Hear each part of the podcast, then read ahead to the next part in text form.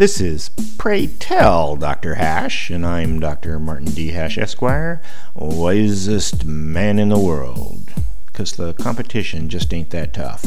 And these are things I wish someone had told me. Today's topic, voting. Over two hundred fifty years ago, America became the first modern democracy, the Great Experiment. But true large democracies were not thought to be possible, primarily due to technology at the time. So far, things have worked out pretty well. Voting has the advantage of changing things that are subjective into something objective, and voting is an elegant way of negotiating outcomes based on simple yes, no questions, a truly beautiful concept. Special interest groups often try to make their issues paramount so that they can take control, but the rest of us can counter that with our vote.